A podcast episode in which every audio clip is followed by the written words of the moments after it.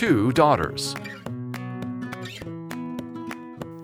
After the destruction of Sodom, Lot and his two daughters left the little town where they lived because Lot was afraid of what might happen to them there. They went to the mountains and lived in a cave.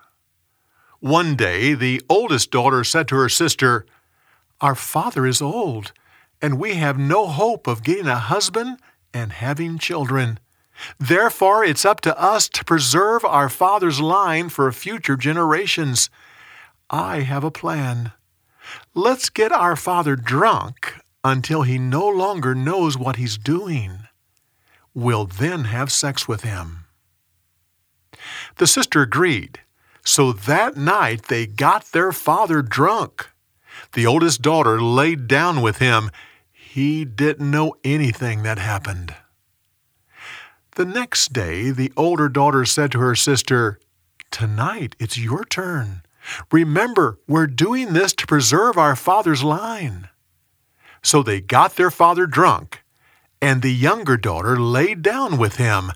Again, Lot didn't know anything that happened. Both daughters became pregnant by their father. The older sister gave birth to a son who became the father of the Moabites. The younger sister gave birth to a son who became the father of the Ammonites.